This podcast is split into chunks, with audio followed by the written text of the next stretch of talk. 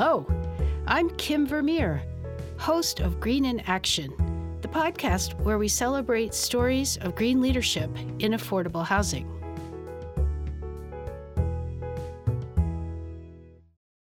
A guiding principle of green design is building healthy, energy efficient buildings that result in more sustainable communities. When you apply these ambitious green goals to the affordable housing field, you end up facing more complex challenges.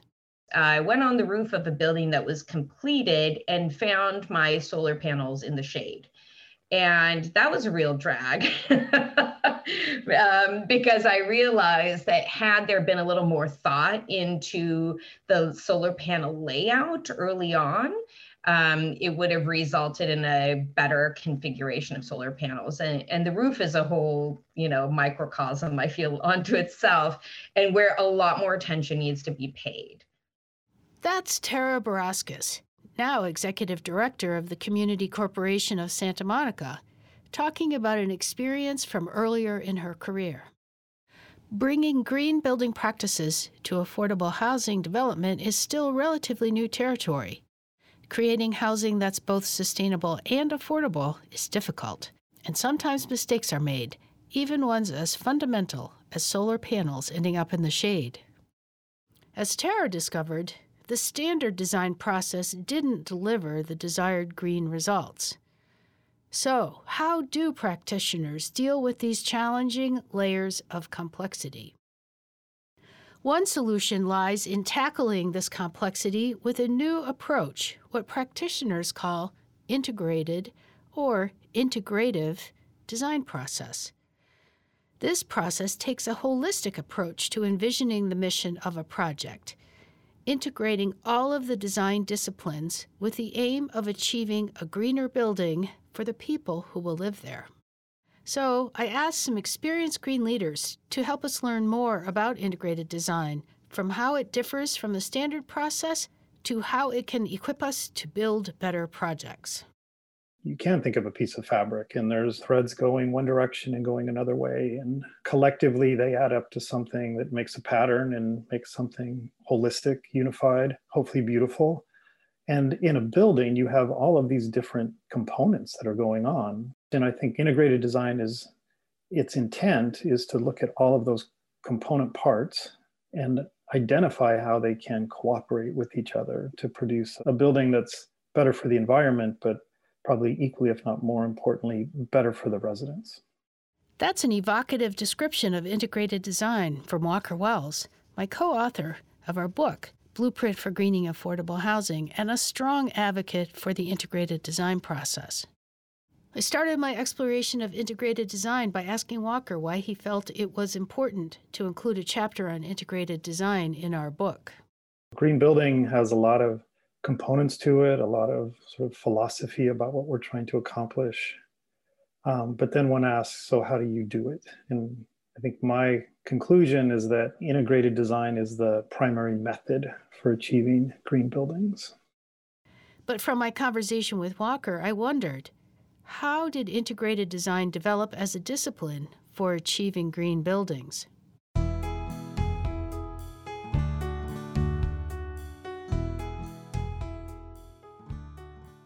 To understand why integrated design is so fundamental to green building, we need to understand the ways that it's different from standard design practice. I asked Anne Torney, a partner at Mithun in California and an experienced architect and urban designer, about this question. So, the classic model, as you mentioned, for the architect is that the architect is at the center and there's kind of everyone else kind of rotating around them you know if you can imagine a kind of a wheel with the architect at the center and the mechanical engineer plugs in and you know somewhere the client plugs in and the landscape architect plugs in and your acoustical engineer and unfortunately at least my generation that's how we were educated to think about design and describe the traditional process where the owner and architect would meet to determine the building program the types of uses and the square footage to assign to each use and then as design continues, other disciplines like structural and mechanical engineers are plugged in on an as needed basis.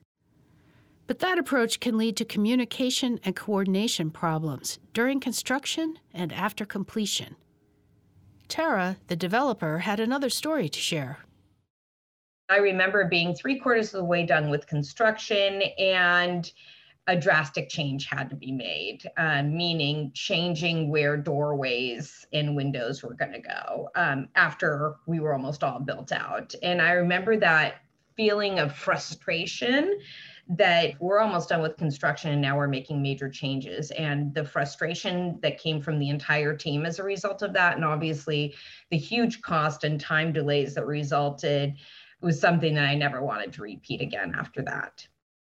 When I spoke with Krista Eggers, now the Vice President of National Initiatives at Enterprise Green Communities, she could relate. She shared a story from early in her career when she was working as a HERS rater, HERS stands for Home Energy Rating System.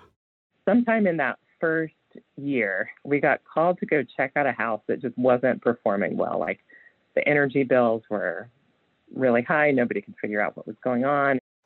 When Krista and her team investigated this mystery further, they realized that the band joist, a wooden framing element between the first and the second floor of the home, was wide open to the porch roof structure. So that meant when the residents of the house were trying to heat and cool the air inside, that air would travel up into the floor system, out through the porch roof, and then right on out of the house to the great outdoors. The uncontrolled airflow resulted in the situation Krista encountered, where residents were paying really high energy bills. Again, we hear from Krista. You know, the framers who built this house didn't sign up to their job knowing that they'd be creating a nightmare for the HVAC contractor a couple years later. But that's what ended up happening. Many of these guys, even though they had been working on the same homes for decades together, had never talked with one another. And so it was just one of those situations where, you know, wouldn't it be great to consider this work up front and ward off those unintended consequences? It might seem like a lot of work to shift to a whole new design process. But from hearing these horror stories about miscommunications in the standard approach, I was ready to learn about new models. I also spoke with Ray Demers, Krista's colleague and the Senior Director of Design Leadership Initiatives at Enterprise Green Communities, and he summarized it pretty well. If you think making affordable housing while going through an integrated design process is hard, you should try not going through an integrated design process. It will be much more complicated. It will be harrowing. You won't solve all your problems with an integrated design process, but you'll get to answers a lot more quickly.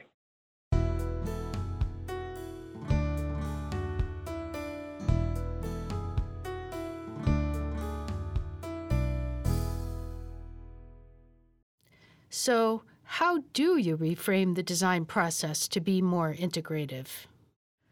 Our experts shared three strategies the first is to take a different approach to the project goal setting and early planning.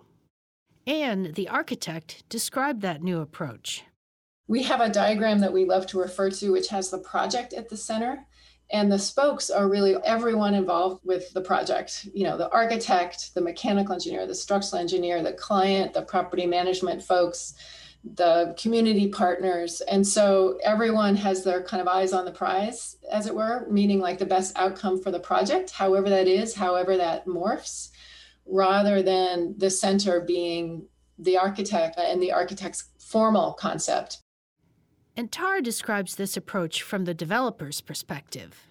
We are sort of the conductor of the orchestra, is the way I like to think of it. So we bring all the teams together and we choose them thinking about you know the successful outcome of our building which is a, a, building that's efficient that meets our budget and our timeline and is a wonderful place to live for our residents as with conducting great music walker the green consultant describes how the collaborative process is crucial to creating something special if you're in your car or on the bus or on your bike with your family and you realize that you're four blocks away from this particular project that we're talking on, what would make you intentionally take your family by that building because you're so proud of something about it? Developing that sense of mission as a group from the beginning makes ambitious green goals more attainable. The Enterprise Green Communities team feels so strongly about the power of integrative design that they've made it a core component of the Green Communities criteria. In fact, in the latest 2020 criteria, they've strengthened the integrative design sequence and added a pre projects priority survey that guides teams through a process to clarify project goals from the beginning. I think what the crux of integrative design is is recognizing that you're so much better off spending time early on to really set that north star goal in terms of listening to the community and identifying what relationships the people who will be living in the property want to have with where they're going to be living so that you can hold that as your North Star, that project mission as you go throughout the design process. Check out our mini-sode about the Enterprise 2020 Green Communities criteria to learn more. Ray from Enterprise reminds us why it's so important to start early. 90% of design decisions are made in the first 10% of the process. So having all of the partners involved with the project as early as possible is critical to making sure um, disciplines are coordinated, but more so that the project is going to meet the needs and ambitions of the communities that they serve. Of course, early planning presents both benefits and challenges. In our book's chapter on integrated design, Walker and I discuss the relationship between early design thinking and the costs of going green. The earlier in the process, the more cost effective it is to get green in, and the later you wait, the more expensive it gets. At the early stages of a project, there are lots and lots of opportunities. And those are really the cost of a conversation or a one hour meeting. We can say, well, hey, maybe we should look at this, or or what about being a net zero building? Or what about a gray water system? Now, that can be a 15 minute conversation, not very expensive. Later on, you have to spend time and money undoing things before you can even start doing new things. So there's sort of a, a, a double cost to a lot of these undertakings. But that brings up a challenge for holding those early meetings. Spending money upfront on a project can be hard for housing developers, who often secure funding for projects later on in the project timeline. But that early funding is crucial to bringing the whole team together at the schematic design phase, which is architect speak for those early stages of a project when those basic decisions are being made. Anne described her experience with a recent project at Mithun, I'm thinking of a project right now where we're really frustrated and confounded because the early schematic design funding only allowed us to go partway through schematic design and we're not able to bring the subconsultants on board and it, it's frustrating in this situation designers resort to a workaround calling people for informal input Creating this network of relationships where you can call in favors is one way to get support on early design decisions. But let's be clear it's better if project managers can find a way to budget for some of this early work.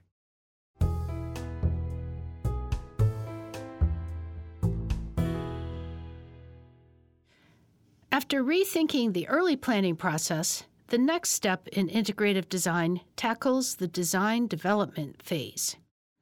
One tool I heard described a lot in this phase is a charrette. So, what is a charrette? In the integrated design context, a charrette typically refers to an intense design and planning session that includes diverse stakeholders of a project. Often, a charrette is a full day meeting with as many project stakeholders participating as possible. It's both a chance for developing project goals and for project team building.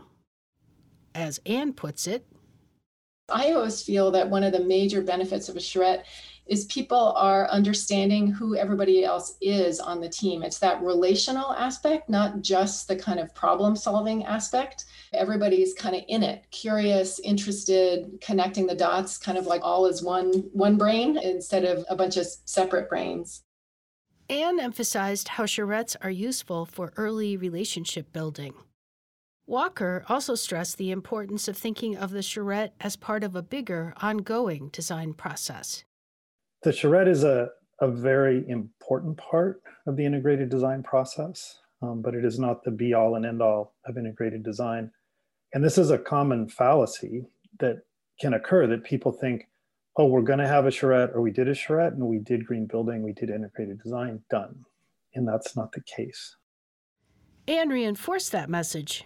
In her practice as an architect, Anne has reconceptualized the charrette's purpose from viewing it as a one off tool to considering it an initial catalyst in a larger process of building relationships and solving problems as a team.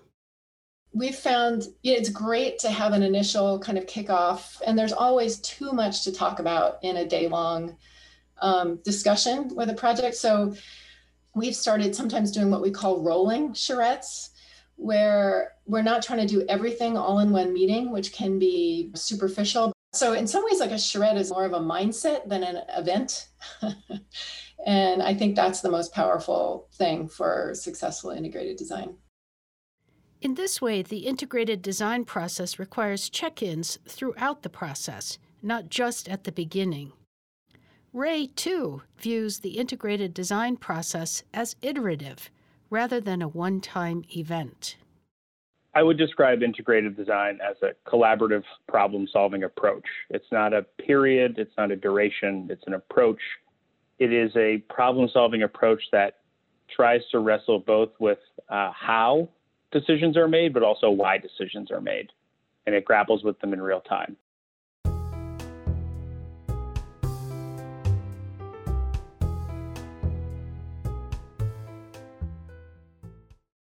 Who gets to make those decisions? Well, we've learned about how important committing to early planning is and how charrettes can reshape the design development process. The third topic raised by our experts was strategies for expanding the voices included in project decision making. Here's Walker. I used to have some aphorism that if we were going to have a meeting, we probably had a big enough room. But if we're going to have a charrette, we got to get a bigger room.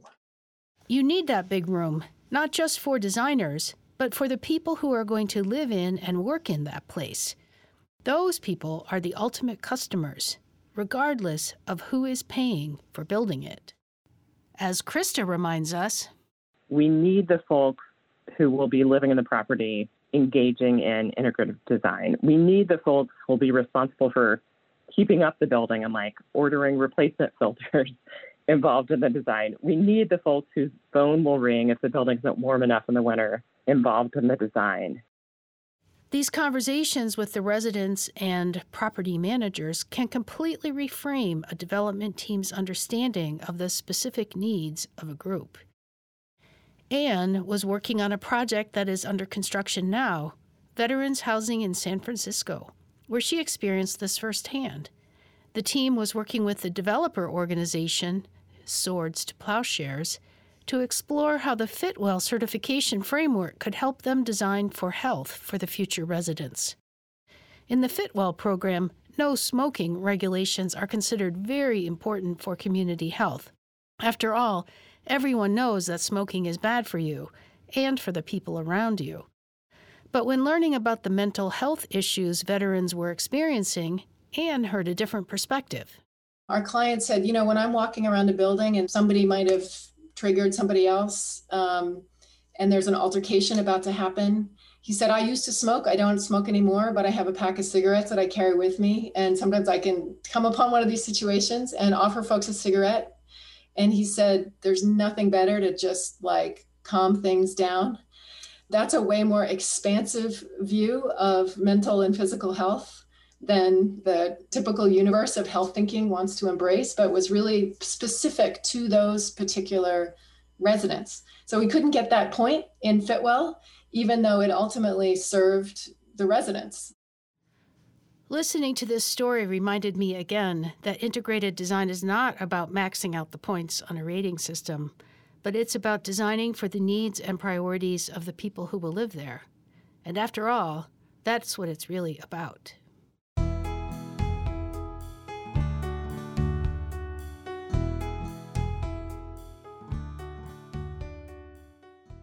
When these three strategies early planning, a new approach to design development, and the inclusion of resident voices are put into practice, magic can happen.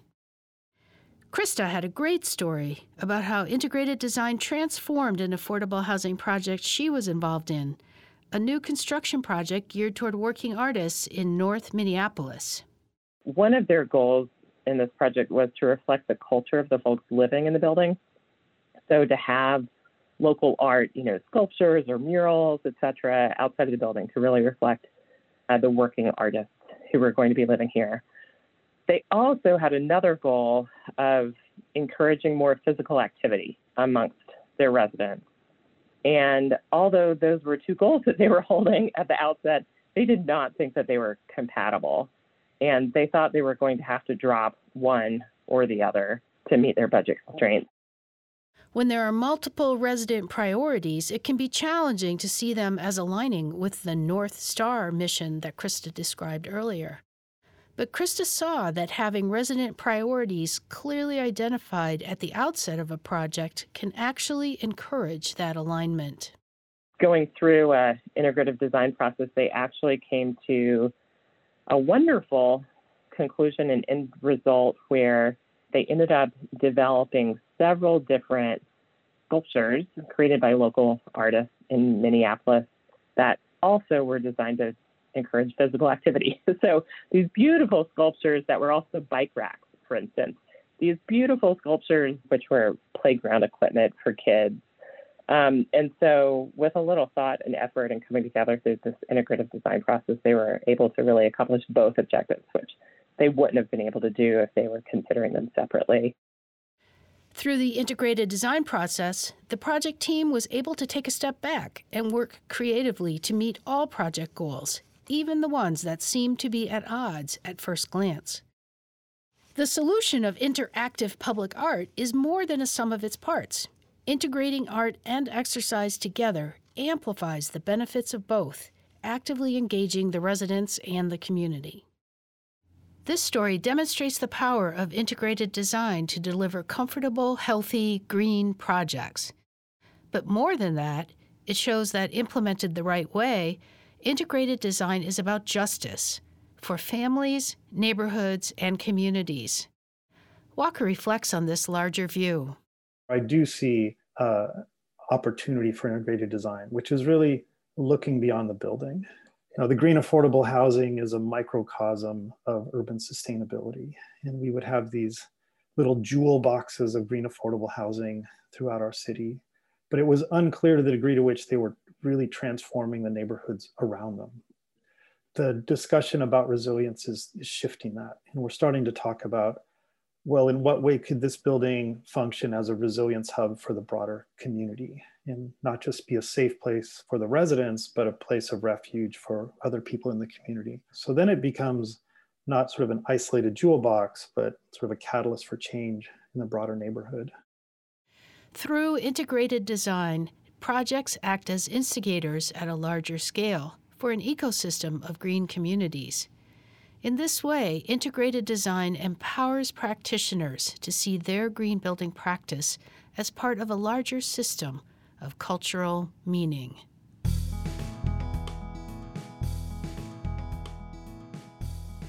Thanks to everyone who shared their passion and expertise Walker Wells, Anne Torney, Tara Barauskas, Krista Eggers, and Ray Demers.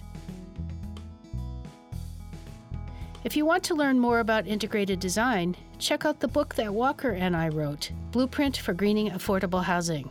The book is available from the publisher, Island Press, as well as at Amazon and Barnes & Noble. You can also search for Blueprint for Greening Affordable Housing at www.bookshop.org to support an independent bookstore near you. If you want to learn more about the 2020 Enterprise Green Communities criteria, you should check out our mini-sode with Krista and Ray, where we discuss how these guidelines can help teams build better projects. This is the Green in Action podcast, where we explore green leadership in affordable housing. Thanks for listening. You can find us on Twitter at UHI Podcast Subscribe to us wherever you listen to podcasts and rate us and review us on Apple Podcasts. Thanks for doing that. It really helps to spread the word about green in action. This episode was produced by Kimberly Vermeer and Clara Kaufman. Sound engineering and audio editing by Carl Isaac Krulowich. Music by Matt Vermeer. Kimberly Vermeer is the executive producer. Green in Action is an Urban Habitat Initiatives production.